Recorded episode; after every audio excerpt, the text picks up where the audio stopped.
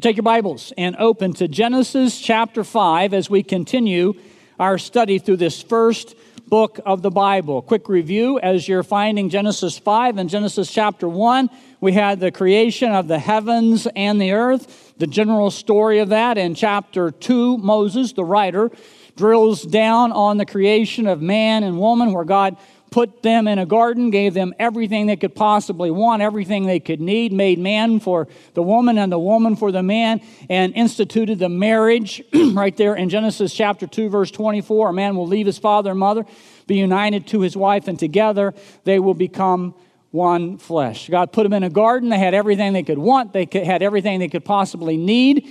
And in the midst of the great blessing, God gave them one commandment. And by the way, we always remember that every commandment is in the context of blessing. A commandment says, You don't have to do this. I don't want you to do this. This is stepping outside of my will. You don't need to do this. And God gave the one command don't eat of the tree of the knowledge of good and evil. And we know in Genesis chapter 3 that Adam and Eve did. And God said, As soon as you do, you'll surely die, and, and death then enters into the human race. We saw that in Genesis 3 and Genesis 4. Cain and Abel, the first two sons of Adam and Eve, they had an issue, and Cain, in a fit of rage, killed his brother Abel. And so we see that Adam and Eve lost two sons that day because Cain and his unrepentance was, was put out of the presence of God. We saw that last time. Today we want to look at chapter 5, which is really a genealogy of the line of Seth, the son that was given after Abel had been murdered. And in this genealogy, a lot of times when we see a genealogy in Scripture, we kind of, at least I do, we kind of read it pretty quickly, right? Kind of move through it. Well, here's a genealogy that is rich with some information we need to know as we go through the rest of Genesis. By the way, I hope you're seeing as we go through the study, and you'll see some more today. You can't understand the New Testament until you have an understanding of the Old Testament. And so many things happen right here in the book of Genesis. So in chapter 5, we're going to see five important things and then a couple other things in the first eight verses of chapter 6. So let's start working our way through this passage. The first words we see is this is the book of the generations of Adam. And I just want to note here that the literary structure, as we've seen of Genesis, is divided into 10 sections, all beginning with this word, generations or account. It's the Hebrew word toledot. So here we're in the second literary part of Genesis. Here is the generations of Adam. There's something other, other thing that's very important in this in this uh, passage. We have this is the book of the generations of Adam. Remember, it's Moses who wrote the first five books of the Bible Genesis, Exodus, Leviticus, Numbers, and Deuteronomy. We call that the Pentateuch. And Moses wrote the Pentateuch in about 1440 BC, after the children of Israel had left slavery, been delivered from slavery out of Egypt. Moses is now with them, and they're wandering in the desert, and Moses has the time to write these five books.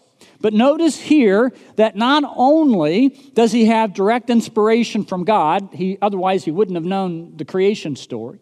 Not only does he have the oral tradition passed down, but here we see in chapter 5, verse 1, there's a book.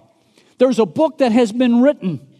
The names have been given, the genealogy has been given. It's something that they cared for, it's something they valued.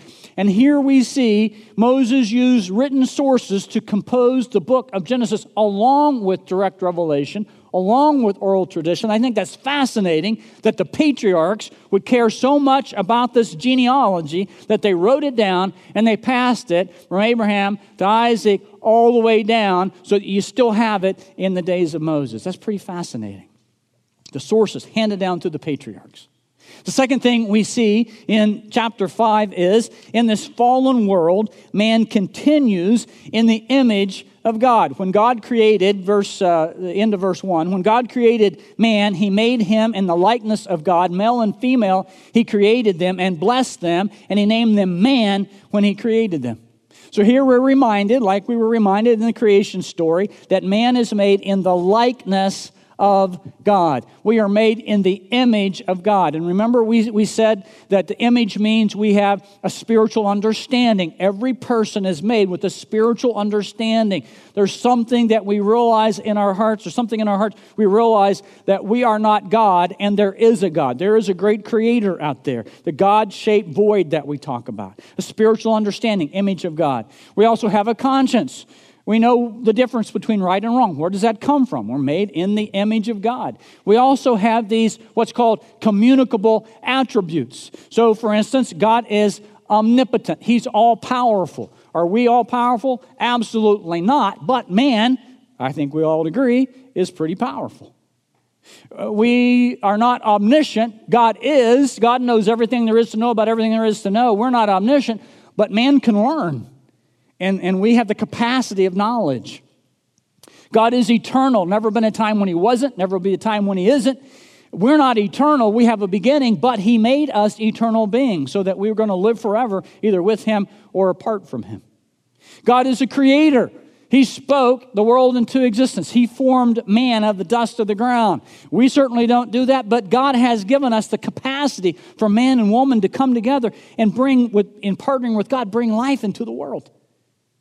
God is all loving. He is love, his love is pure, his love is unconditional. Ours is not, but we have the capacity to love. And so we see here, God reminds us as now sin is entering into the world, that man still is made in the image of God. And not only is man first made in the image of God, but that image is passed down. Look at the end of the verse. When Adam lived 130 years, he fathered a son in his own likeness after his image. What's Moses telling us there?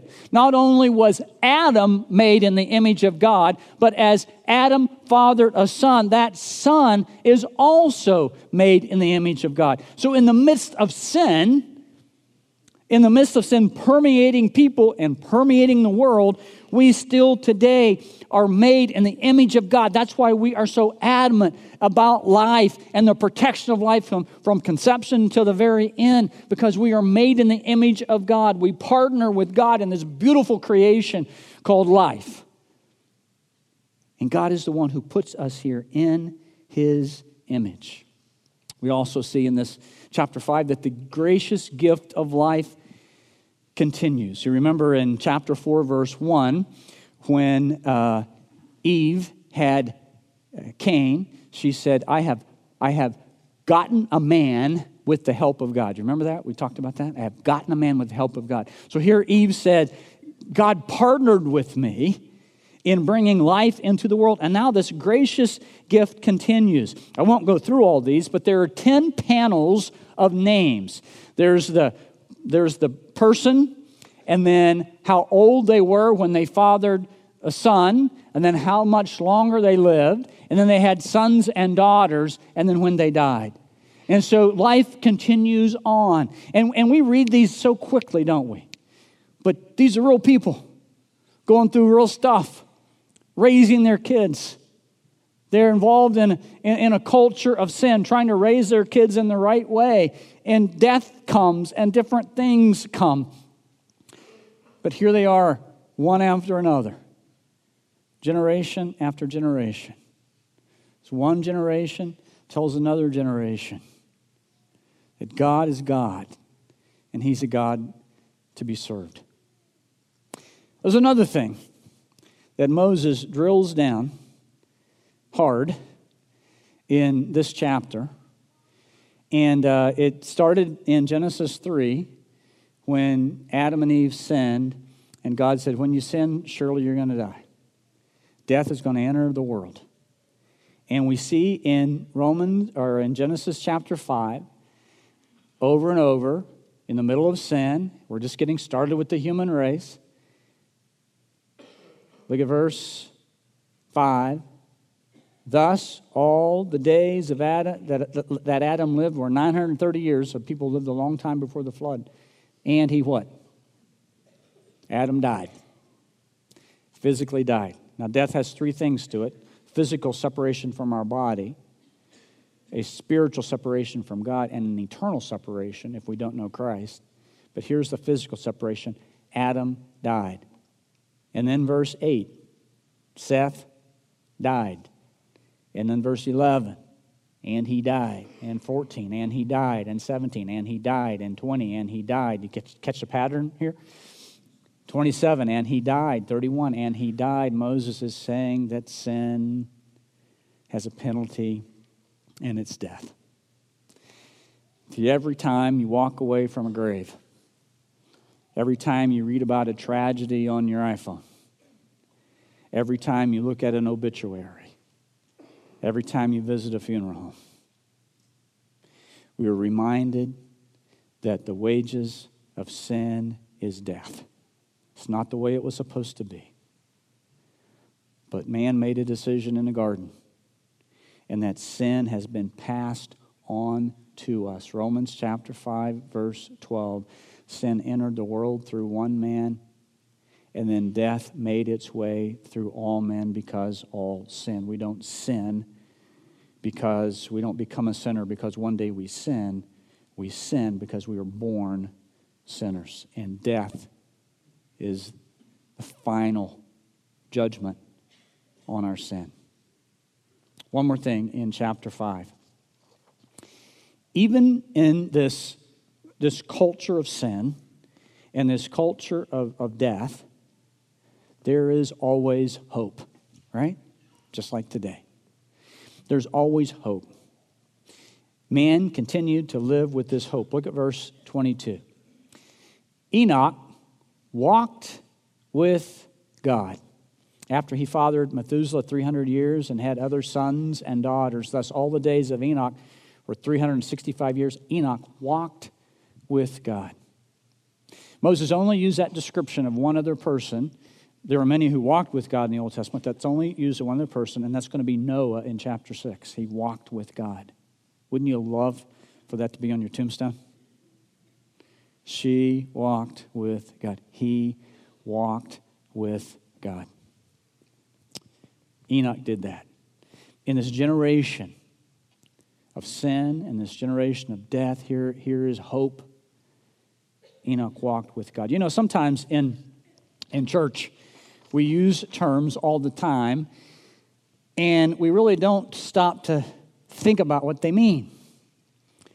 So, what does it mean to walk with God? To walk with God. I have a put in your notes uh, a description from a, a commentator. I'm not going to read all of this, but I just want to read the first part of it. To walk with God. Don't you want this to describe your life as if you're a believer? Enoch walked with God because he was God's friend and he liked God's company. Because he was going in the same direction as God and had no desire for anything but what lay in God's path. We walk with God when He is in our thoughts, not because we are consciously, not because we consciously think of Him at all times, but because He is naturally suggested to us by all we think of. And when any person or plan or idea has become important to us, no matter what we think of, our thought is always found recurring to that favorite object. So, with the godly men and women, everything has a connection with God and must be ruled by that connection. Would you say that characterizes your life? Everything I do has a connection with God and is ruled by that connection. See, I'm not only a, a just a, a Christian in name, I love Jesus Christ. I want to be his friend. I want to walk with him. I want him to impact every aspect of my life. Does that happen with us? Does it happen as men and women?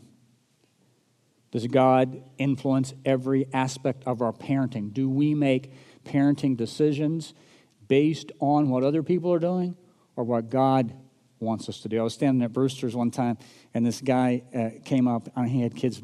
I hope he's not here today. He may be, but I'm always dangerous what I'm going to do now. But he's talking, and uh, he was just bringing his kids from a soccer practice, and it was about an hour from here. And uh, this guy was saying, "Man, you guys are really busy." And he said, Yeah, when other parents stop doing this, then I'll stop doing it. But I got to do this to keep up with the other kids. And I thought, man, what a way to parent. Are, are we really, is our, is our parenting really based on what other parents do? Or is our parenting based on what God would want us to do? And I'm not saying anything's wrong with soccer, and I'm not saying anything's wrong with traveling an hour to go practice soccer. I'm just saying that the reason for doing it cannot be because other people do it. Walking with God is different. What's in God's path? That's where we want to walk. Now, something happens to Enoch that only happens to one other person in Scripture. It happened to Elijah in 2 Kings chapter 2. Uh, check this out. Uh, verse 24. Enoch walked with God, and he was not, for God took him. So Enoch and Elijah are the only two people in Scripture we know who did not die. For some reason, God just transported Enoch right to heaven. Here's what I think. Here we are in the midst of, and he died, and he died, and he died. Enoch's son dies as well. And certainly there were godly individuals in that line who died, and they went to heaven after they died, absent from the body, present with the Lord. But here Moses is telling us, and God is telling us by the transporting Enoch, that this is the way it's supposed to be. I'm going to take you to heaven. Sometimes you're going to go through death. I took Enoch right to heaven, but you're going to be with me if you follow me. If you walk with God, you're going to be with me in heaven.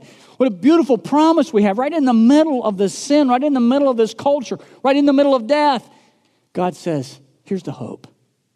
You can live with me forever if you walk with me.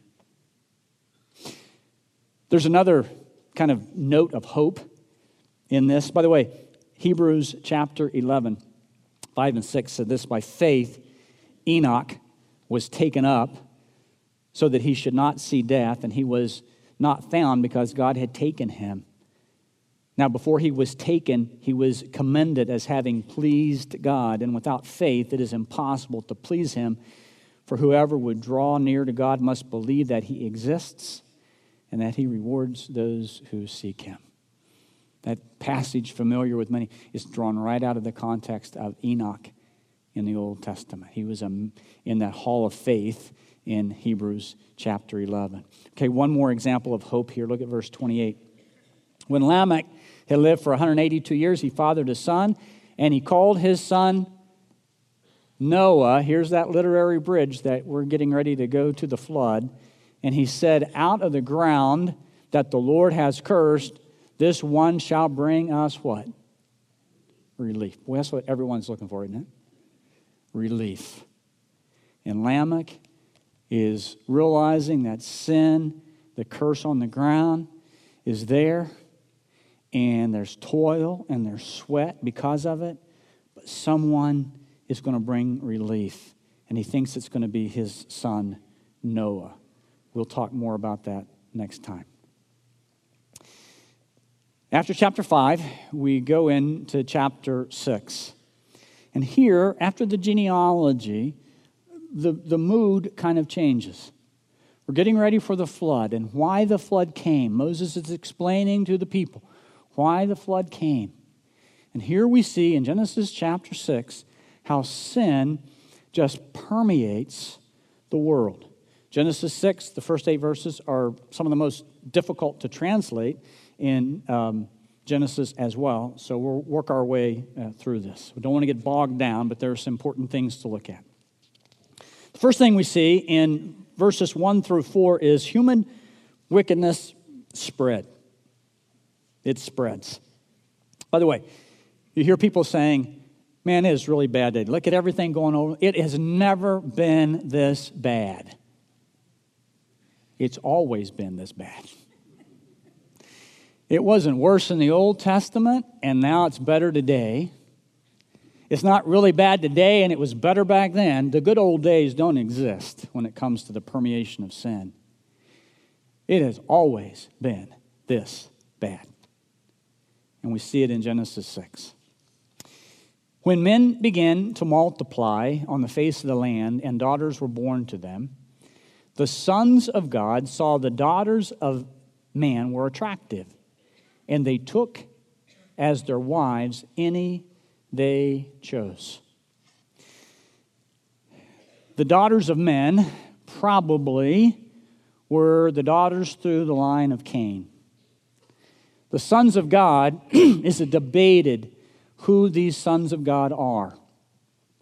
Sons of God, that term is used in only in Job, and in Job 1 and 2 and 38, it's used of fallen angels. And so there are many who believe that this verse is saying that fallen angels during this time came down to earth and they took uh, any woman they wanted. Daughters of men were attractive, and they had children uh, by these women.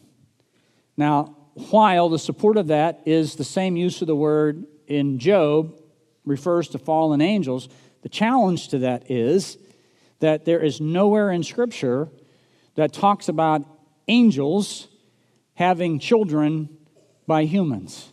In fact, Jesus says that in, in heaven you'll be like the angels, neither uh, marrying or giving in marriage, right? So that's a flaw to that traditional interpretation, and there are many who hold to that. Another interpretation is these are the descendants of Seth.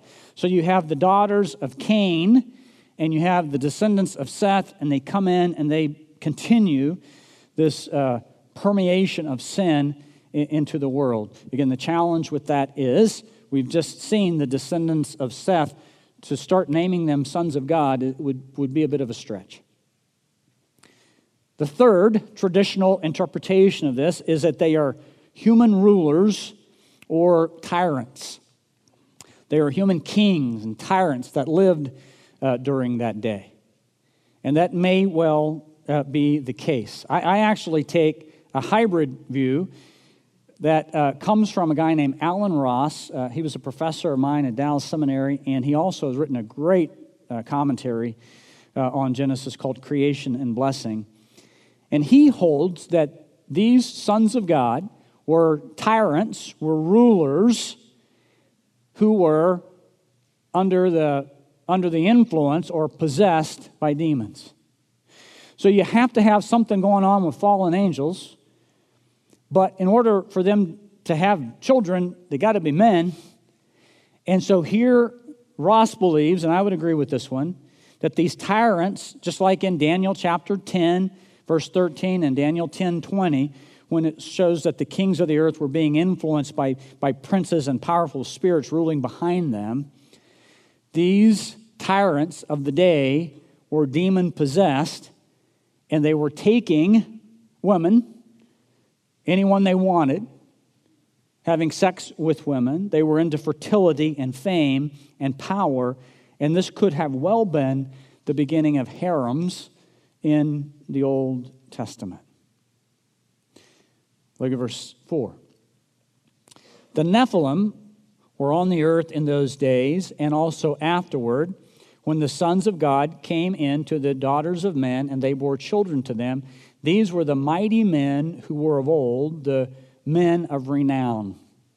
Now the question is, is are the Nephilim contemporaries of these sons of God?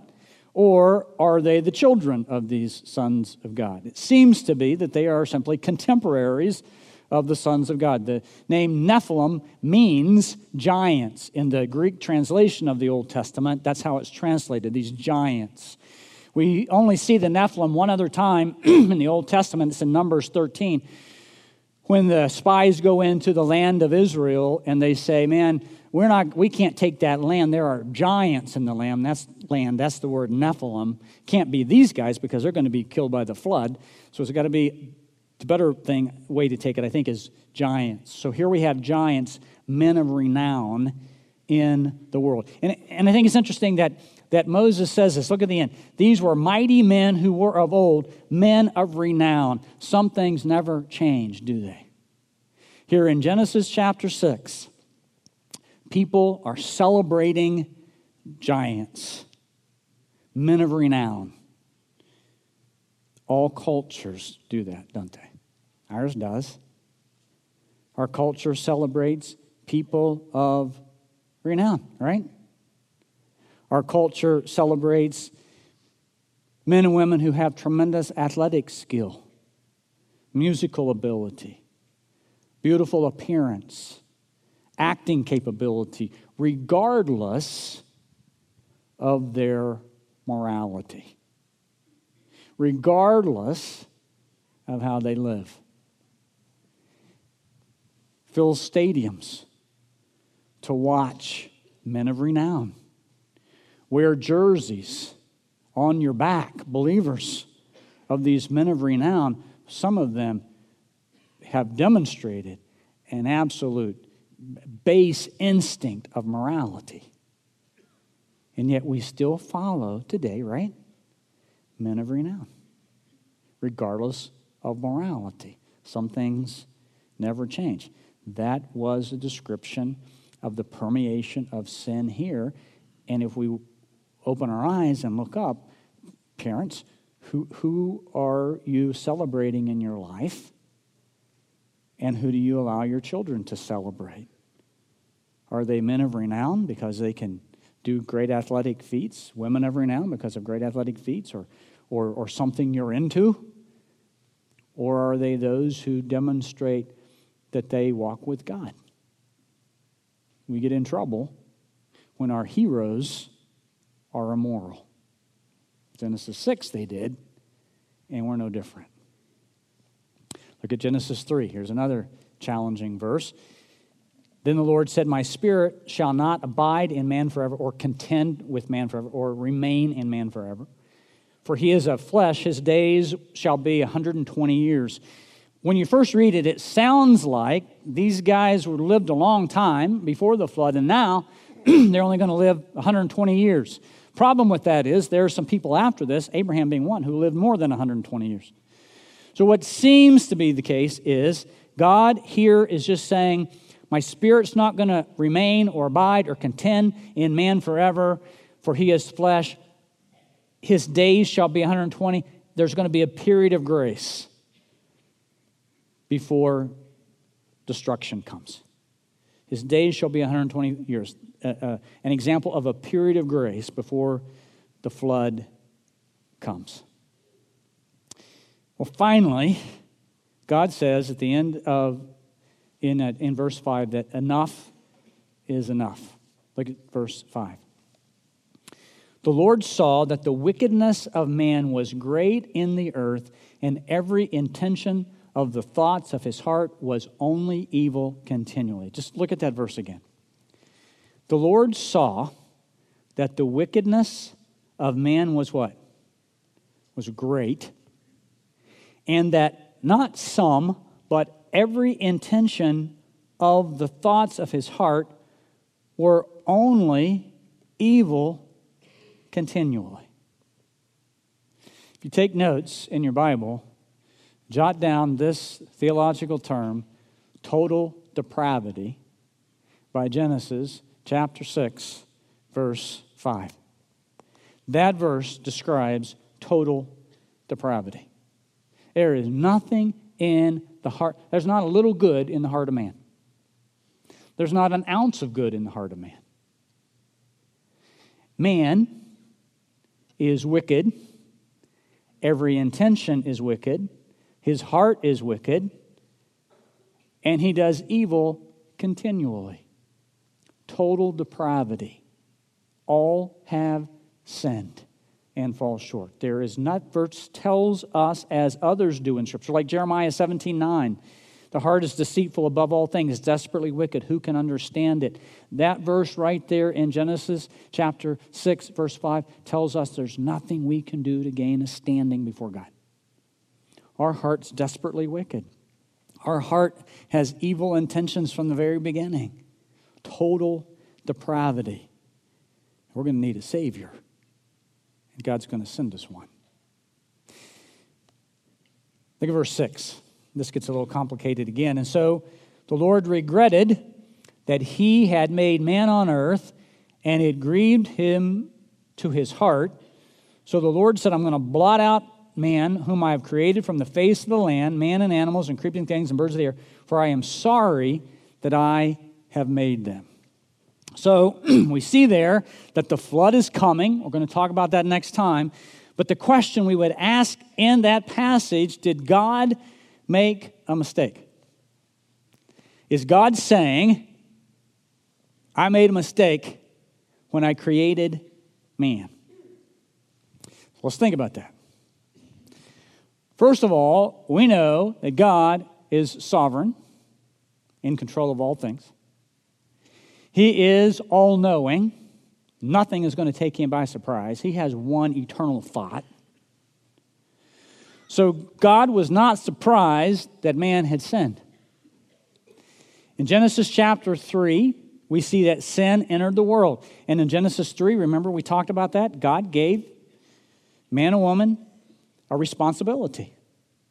He didn't create them as robots, He doesn't create us as robots. They could follow Him or not. They chose not to. God says, Because man has continually decided against me, I am sorry that I made him. I am grieved to my heart. And what that is there, we saw this a few times ago anthropomorphism, explaining God in human terms. We wouldn't know God's rationale for the flood unless Moses explains God in human terms. And so we can think about this great God who creates us, who's not taken by surprise, but gives man responsibility along with his sovereignty. These two streams of truth that continually run through Scripture God is sovereign and man is responsible. And here, man, in his continuation of sin, comes to the point where God says, in our terminology, so we can understand it, I am grieved. Boy, can, can we grieve God? Ephesians chapter 4 says we can. Remember? Do not grieve the Holy Spirit. Put away all these things from this whole list of sins. Don't grieve the Holy Spirit. So, God wants us to understand in human terms that we can make choices against Him that grieves Him. And the consequences of these were significant. flood's going to come. He says, I'm going to start over. We'll see that next time. Just as Enoch walked with God, there's one other guy who's walking with God here. Look at the end of verse 8. Here's where we'll stop. But Noah found favor in the eyes of the Lord. Noah found favor in the eyes of the Lord. So here we have in chapter 5, in the first eight verses of chapter 6, the days of Noah, where wickedness ruled, and they're very instructive for us. Some in that day were walking with God, right? Enoch. Others, Enoch is pointed out. Some were living by faith. Noah, there were others. Noah is pointed out. Some were living in open rebellion against God. And we see that in these sons of God and how sin is permeating the earth. Many were living in the sin. These are the days of Noah. And the point that Moses is making is that people were living and going about their business. They were marrying, they were giving away their daughters, and, and marriage was taking place, and children were taking place, and eating was going on, and, and they, were, they were following these men of renown. And then what happened right after that? When they weren't even expecting it, flood came, wiped them out. Turn over to Matthew chapter 24. We're going to see next time that God promised he will not destroy the earth again by flood. We'll talk about the covenant that he made. But there will come a time of judgment again and of destruction again, not by flood, but by fire. Look at Matthew 24, verse 36. Jesus is talking about the second coming, he's talking about the end of time. But concerning that day or hour, no one knows, not even the angels of heaven, nor the Son, but only the Father. Look at verse 37. For as were the days of who? Jesus is referring to this passage we just looked at today.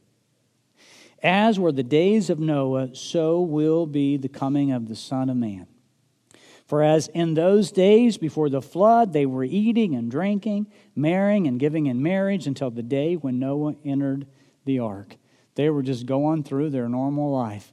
They were doing their thing. They were doing their family thing. They were doing their job thing, just going through life.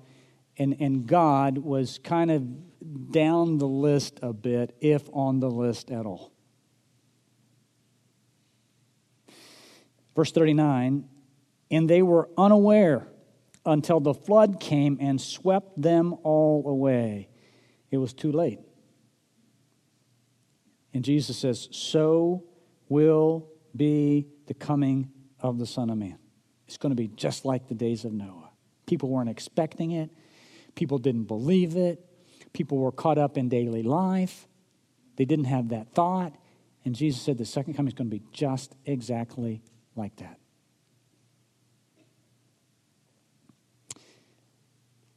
Two men will be in the field, verse 40. One will be taken, one left. Two women grinding at the mill, one taken, one left. And therefore, Jesus says, therefore, stay awake, for you do not know on what day your Lord is coming. You don't know on what day your Lord is coming. Question I want to leave you today is this You don't know what day your Lord is coming maybe through the second coming. And we kind of think, uh, you know what? We've heard about that so much, just like in the days of Noah. It ain't going to, going to happen. Jesus said, same mindset was in Genesis 5 and 6, and then it was too late.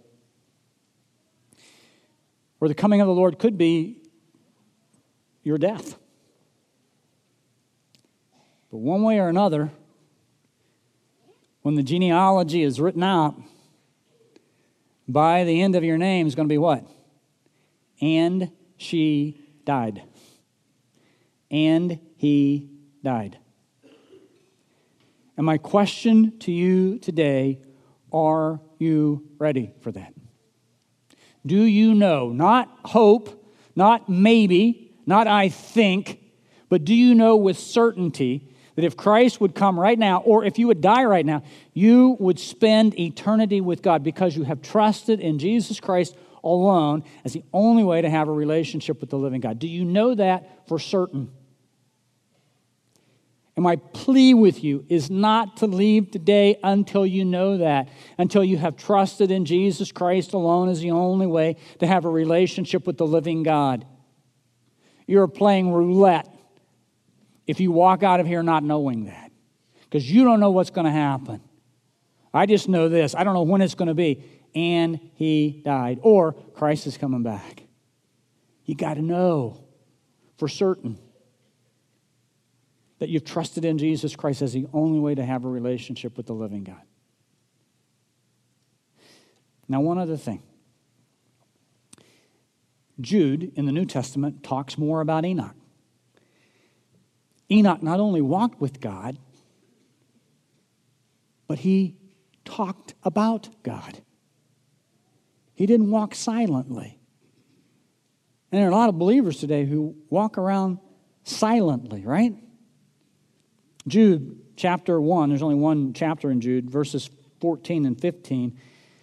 It was also about these that Enoch, the seventh from Adam, prophesied, saying, Behold, the Lord comes with 10,000 of his holy ones to execute judgment on all and to convict all the ungodly of all their deeds and ungodliness, so that they have committed in such an ungodly way, and of all the harsh things the ungodly sinners have spoken against him.